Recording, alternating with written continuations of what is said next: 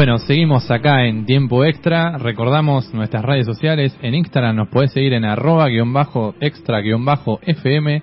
Estamos acá en El Muro Radio en la 102.5. De 17.30 a 19 nos tendrán que soportar un rato más. Exactamente, todos los lunes vamos a estar con... Todos los lunes lo vamos a estar haciendo compañía, divirtiéndonos un rato. El fútbol es antes que nada un entretenimiento y eso tratamos de hacer. Perfecto, bueno, es nuestro, nuestra propuesta en este bloque sería más que nada hablar un poco de, de la parte histórica por ahí es recordar un poco ciertas epopeyas, ciertos equipos. Siempre es bueno tener memoria, ¿no? Siempre es bueno tener memoria. En todos los aspectos de la vida y en el fútbol también. Esta sección tiene un título y es Memorias del Deporte. Memorias del Deporte, justamente. Y bueno, algo que ha ocurrido la semana pasada, justamente, eh, en este caso yo les traje algo para hablarlo acá con Juli. Es algo muy, muy reciente, que es... Una noticia triste. Una noticia triste, difícil, la verdad pero bueno, ya para anticiparles, no es una noticia local ni nacional. Vamos a hablar de algo internacional. Es algo internacional. Es un equipo muy grande en su país que bueno, le ha tocado descender. Le ha tocado descender y bueno, es un por ahí un equipo que si vos me apurás, yo lo considero uno de los equipos más grandes de ese país. No sé si coincidís, Juli. Sí, sí, sí, coincido. O por lo menos no sé si grandes, no conozco bien la trayectoria de títulos que ha tenido en su historia, pero famoso, conocido, importante, eso seguro. Claro, bueno, estamos hablando, ya para nombrarlo, del Schalke 04, que descendió la semana pasada, eh, perdió el partido con el Arminia, otro de los equipos por ahí más sube y baja, bueno, el Schalke no, el Schalke hacía 30 años que estaba, se mantenía en la primera división, en la Bundesliga, justamente la Liga de Alemania, y bueno, es un equipo que, que, que tiene sede en Herzer-Kirchen, un una ciudad impronunciable para, para el español, pero bueno, es, es, es esa la, la ciudad del Schalke 04. Que yo recuerdo, no sé, Juli, por ahí, eh, vos sos más chico que yo, no sé si te, si te acordarás, pero es una ciudad que Argentina hizo búnker en el Mundial del 2006. Yo ah, tenía, tenía ese dato en la cabeza que me acordaba, que dije, bueno, es, es un dato, una curiosidad. Anecdótico. anecdótico totalmente, pero que... Pero siempre sirve para situarnos en tiempo y en espacio. Para situarnos un poquito en lo que, en lo que es la ciudad, digamos. Es un equipo que tiene como clásico rival al Borussia Dortmund. Es, para mi gusto, el clásico más importante en lo que es rivalidad. Con dos eh, hinchadas muy, muy apasionadas. Creo las dos más apasionadas de, Alemania. Eh, y obviamente, bueno, tiene una rivalidad eh, con el Bayern Múnich, pero en realidad la, la, prioridad la tiene el Borussia, el Borussia Dortmund. Muchas muchas personas puede, puede ser que crean que es el Bayern Múnich contra el Dortmund, el clásico de Alemania, sí, es verdad, es verdad, pero no es la misma Es el clásico por ahí de estos tiempos. Claro, ese clásico, exactamente, justamente como decís Juli, es ese clásico de estos tiempos, no, no, no viene a ser el clásico histórico de, toda la vida, sino de los últimos 20 años. Bueno, lo del Schalke con el Dortmund no, claramente es algo de 100, 120 años, es algo desde que ambos clubes eh, eh, surgieron, eh, son, son rivales. Bueno, y la, curiosidad que tiene este clásico que nunca, nunca se enfrentaron en Europa. Es algo muy extraño, porque son dos equipos que han jugado Champions y han jugado UEFA o UEFA Europa League, como se denomina hoy en día. Creo que de los últimos 20 años, prácticamente todas las veces jugaron Champions y jugaron UEFA. Es muy extraño eso. Y como particularidad de lo que es eh, los clásicos, los últimos clásicos que han tenido, hubo uno muy particular que el Schalke le iba ganando 3 a 0 al Borussia Dortmund y terminó empatando 3 a 3. Incluso hubo otro que fue una especie de revancha también, que el Borussia Dortmund en 2018 iba ganando 4 a 0, ese particularmente me, lo, me lo acuerdo, y terminó empatando 4 a 4 al ah, Schalke heroico. Con gol en el último minuto. O sea, tuvo revancha y peor todavía porque la anterior había sido 3 a 0. Dice que hay, un dicho que dice que el empate no vale nada, te quiero ver. si en este caso el empate no vale. No, en este caso creo que el empate valía 6 puntos. Oro, oro. porque era extraordinario. Un, empate en un clásico, aparte. Con la rivalidad que te digo, que te menciono que tienen estos clubes. Claro. Es una locura. Bueno, muchos se pueden preguntar por qué Schalke 04, por qué ese nombre tiene el Schalke 04. A ver, me gusta eh, esta pregunta. Es un poco rebuscado por ahí, pero bueno, eh, justamente al Schalke le dicen los mineros. Le Ah, mira. Y es porque en el significado en alemán sería montículo de, piedra. Ese es el significado de la palabra Schalke. Y 04, uno diría, ¿qué, ¿qué significado tiene el 04 ese? Bueno, simplemente es que se creó en 1904. No tiene un significado tan grande. No fueron como- tan originales No en fueron este tan caso. originales, no fueron para nada originales. Uno se anda preguntando casi filosóficamente de dónde proviene el 04, ¿será algún código secreto? No, muchacho, no, no. se hizo en 1904 y nada más. Y nada más. Y se acabó. Y bueno, es eh, un club que tiene dos, no sé si decir verdades o mitos. A ver, Supuestamente lo que se dice es que Adolf Hitler era hincha del Schalke 04. Así nomás te lo digo.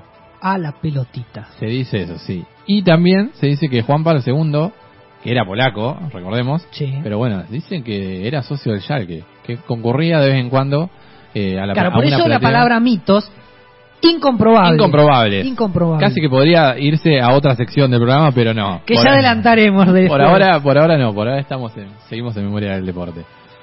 Bueno, es un club que también tiene, tiene un montón de particularidades, obviamente, pero tiene siete ligas. Pero justamente, eh, no sé si todos sabrán que la Bundesliga se creó en el 63. Bueno, ya que nunca ganó la Bundesliga. Es decir, ganó siete ligas y la última la ganó en el 58. Ah, Desde el formato Bundesliga no volvió. no volvió a ganar. No, no. Eso es un dato... Creo eh, particularmente que es el único club que de los, digamos, grandes que no ha ganado la, la Bundesliga. Ah, ah, ah. Y bueno, un dato ese de que desde el, desde el 58 para acá no ha ganado... no, no ganó nunca más la, la liga, y en formato Bundesliga no la ganó, y bueno, y la Copa de Alemania la ganó cinco veces. La última en 2011, que fue la, la Copa que, eh, per- perdón, fue la temporada que fue su mejor momento en Champions League, que llegó hasta las semifinales, que tenía un equipazo, el Schalke 04, que, que eliminó en octavos al Valencia, en cuartos al Inter que venía a ser campeón como Mourinho en la temporada anterior, Claro, ese que le ganó 5 a 2 en el Giuseppe Meazza. Eh, y fue eliminado en semifinales por Manchester United. Pero bueno, semifinales para el Schalke, Ahora entendemos por qué lo llamamos grande, ¿no? claro, es un montón. Y ese equipo tenía jugadores como Neuer, como Metzelder, como Matip, como Jovedes, como Iván Rakitic. Y la delantera, terrible. La delantera era Jefferson Farfán, la forquita, la foquita, perdón, eh, Julian Draxler, que era una gran promesa. Eh, Juntelar era el 9 y el 7 era Raúl González Blanco ¡Oh! que había salido de Real Madrid y bueno, se Pero había ido directamente al Schalke 04. Y en homenaje a Raúl, retiraron las 7. Ah, mira, Schalke 04. hablando de no retirar y hablando de retirar camisetas, Sí, sí, esta ¿eh? fue un poco la historia del Schalke 04. Los amantes de el prestigioso Schalke 04 estarán derramando Estarán lágrimas dolidos. ahora, dolidos por el descenso, pero se puede volver y acá en la Argentina muchos equipos han sabido regresar de las, de las penurias del descenso para regresar y con. Como Platense hoy en día, ¿o no? como Platense, por ejemplo, todos gritamos el ascenso de Platense en el más profundo, en lo íntimo del corazón. Eh, el calamar tiene que estar en tiene que estar en primera, sí. Yo voy a hablar también un poco de esto de retirar camisetas en homenaje, simplemente que acá nunca se terminó de concretar, pero la historia, la historia es linda. ¿Quién es Tito Bonano? Usted lo conoce, ¿no? Sí, sí. Fue eh, en el Mundial, corría el año 2001 y se venía la nueva Copa del Mundo, Sí. que estaba muy cerquita de disputarse. El título de esta historia es el día que Tito Bonano pudo haber usado la 10 de Maradona en la selección argentina. Recordemos que Tito Bonano es un arquero, era un arquero. Era un arquero y fue citado en ese Mundial bastante atrás en las Sí, prioridades. tercer arquero. Tercer arquero era. Bien. Eh, en Corea del Sur y Japón ya se estaban ultimando detalles para recibir a las selecciones Sí. clasificadas. Mientras, por estos lugares en Argentina, había un detalle que tenía en vilo a los dirigentes del fútbol. Sí. La Asociación de Fútbol Argentino había resuelto retirar la número 10 de las camisetas de la- selección en homenaje a Diego Maradona tras su partido de despedida que había sido eh, celebrado el 10 de noviembre de 2001 en la cancha de Boca.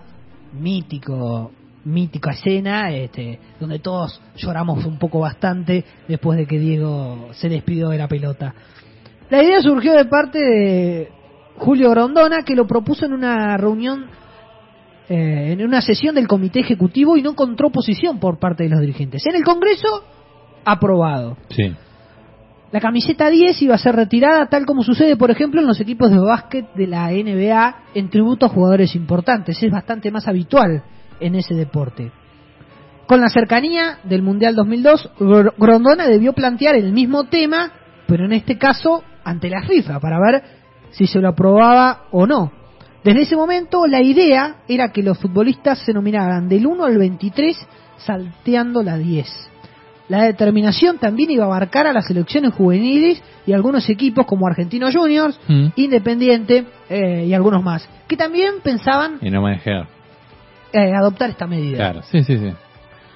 Pero la FIFA se negó, Se negó totalmente. no lo permitió. Tras haber presentado la lista de jugadores que viajaban al Mundial, eh, con los jugadores numerados del 1 al 24, la FIFA también lo rechazó. Quiso- quisieron agregar esa parte y no hubo manera. José Blatter, Sí. por entonces presidente, eh, sugirió que AFA analizara la situación y le diera el número 10 a quien iba como tercer arquero. Mm.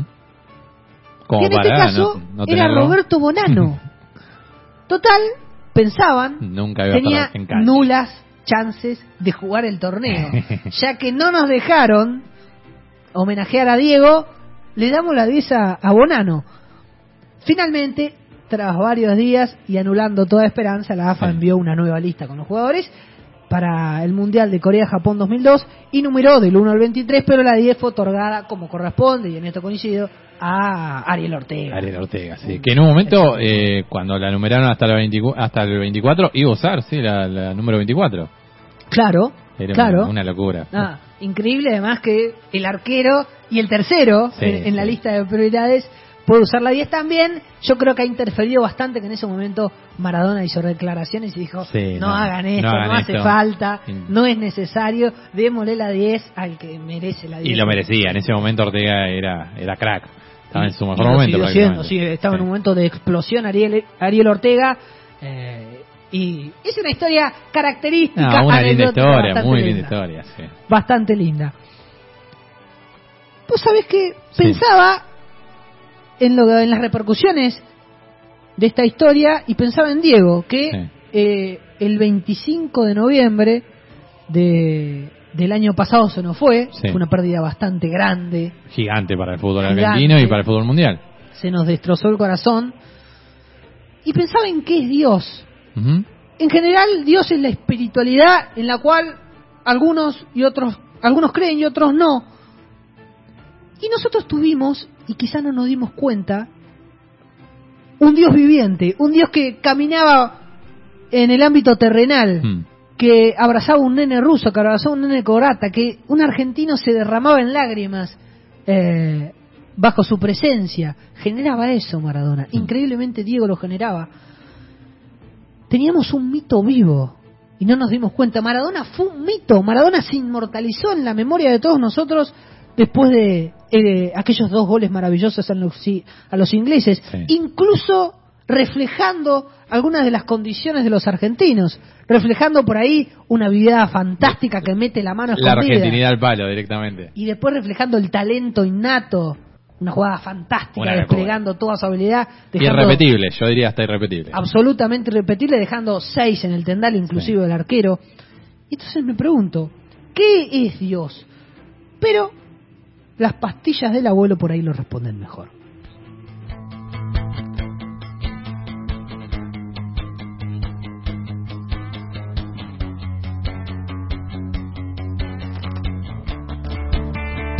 Lo que pasó fueron las memorias del deporte.